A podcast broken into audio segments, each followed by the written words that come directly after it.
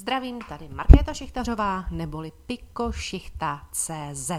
V září 2020 jsme se mohli doslechnout v médiích o tom, že česká vláda přerušila mimořádné jednání o Kurzarbeitu, protože se mezi sebou poněkud porafala tři ministerstva a prezentováno to v médiích bylo jako velký průšvih, protože stát s Kurzarbeitem prý spěchá a tak ho převelice trápí, že se neschvaloval hladce. Jenom pro připomenutí. Systém Kurzarbeitu vymysleli soudrozí v Německu a jde o zkrácení pracovní doby při nedostatku práce. E, přitom slovo nedostatek práce bych nejraději dala do úvozovek. A proč to vysvětlím během chvíle. Zaměstnavatel v tomhle systému platí mzdu za odpracovanou dobu a stát zaměstnancům doplácí zbytek nebo aspoň část do plné mzdy. No, Prý je to tedy problém, že Kurzarbeit nejde hladce. A víte co? Já tvrdím, tedy navzdory všeobecnému přesvědčení, že na tomhle vynálezu není vůbec nic dobrého a to hned z několika důvodů. Tak především, tímto způsobem se jenom v lidech pěstuje veskrze socialistická, chybná, až přímo zločinná představa, že mají nárok na něco za nic. V tomhle případě mají nárok na peníze za to, že zůstanou doma a nebudou pracovat. Což není pravda. Ve vesmíru jaksi neplatí, že následek vznikne bez příčiny. Neboli hodnoty se nevyprodukují bez práce. Za druhé zločina je tahle logika i v jiném ohledu. Jasně se nabízí paralela s parazitem, který si zabíjí svého hostitele. Zdaníme lidi, kteří poctivě pracují. Tyhle peníze stát formou výpálného skonfiskuje a v dalším kroku stát vybídne firmy, aby se nezbavovali lidí, pro které nemají práci. A v posledním kroku stát tyhle lidi, kteří sedí doma, zaplatí z peněz, které sebral těm, kdo pracují. Neboli platící lidé si nedobrovolně vydržují své nepracující. A tihle nepracující nemají ani co by za nehde vlezlo nějaké motivace, aby si hledali jinou práci, ve které by mzdu dostávali za to, že opravdu pracují. Za třetí tímhle způsobem se při životě uměle udržují firmy, kterým se říká zombie, tedy firmy přežívající jenom díky státní podpoře nebo nepřirozeně nízkým úrokovým sazbám. Tyhle nesmyslně přežívající firmy v sobě vážou pracovní sílu toho času sedící na Kurzarbeitu. Takže chybí pracovní síla pro opravdu funkční dynamické firmy, které by mohly ekonomiku táhnout. V podstatě se tím konzervuje archaická struktura ekonomiky. A proto je nedostatek práce právě dost pofiderním výrazem do úvozovek. Zombie firmy jsou obrovské zlo. Jedná se o firmy, které už dávno měly zbankrotovat, ale díky permanentní infuzi úvěrů se zápornými sazbami přežívají.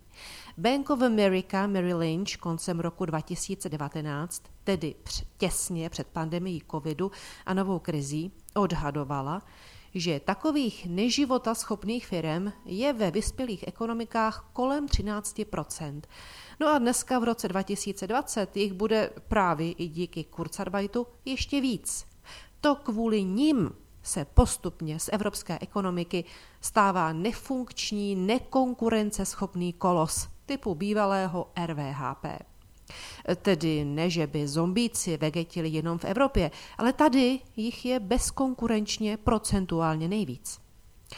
Kvůli nim kvůli jejich přežívání, kvůli umělému udržování lidí v neperspektivní práci a kvůli umělému udržování neperspektivních firm při skoro životě, nemůže proběhnout klasická krize, při níž podniky bankrotují, eh, při níž jsou lidé bez práce a státní pokladny bankrotují taky.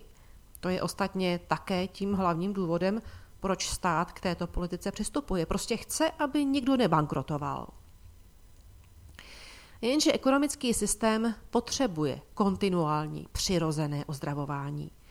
Můžeme to přirovnat třeba k ekosystému. Jakmile z něj odstraníme přirozené predátory, ekosystém se vychýlí z rovnováhy a některé druhy se přemnoží. V případě ekosystému to většina lidí chápe.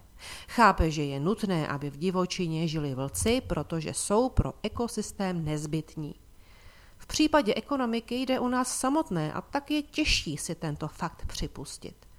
Ovšem i ekonomický systém potřebuje své predátory a čas od času potřebuje krachující firmy. Pokud každou společnost v problémech vláda zachraňuje udělením dotací bezúročného kůvěru anebo kurzarbeitem, tak máme zaděláno na velký problém.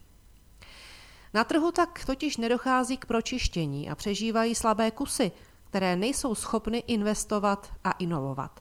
Jsou jenom pořád zadluženější a zranitelnější, proto často sami žádají o regulaci svého odvětví, aby zabránili vzniku konkurence. Ekonomika tak nedokáže zvýšit svůj potenciál, nicméně brání inovativním podnikům v tom, aby převzali otěže, protože kvalitní pracovní síla je vázaná v neperspektivních dinosaurech. To ostatně potvrzuje i studie Banky pro mezinárodní vyrovnání.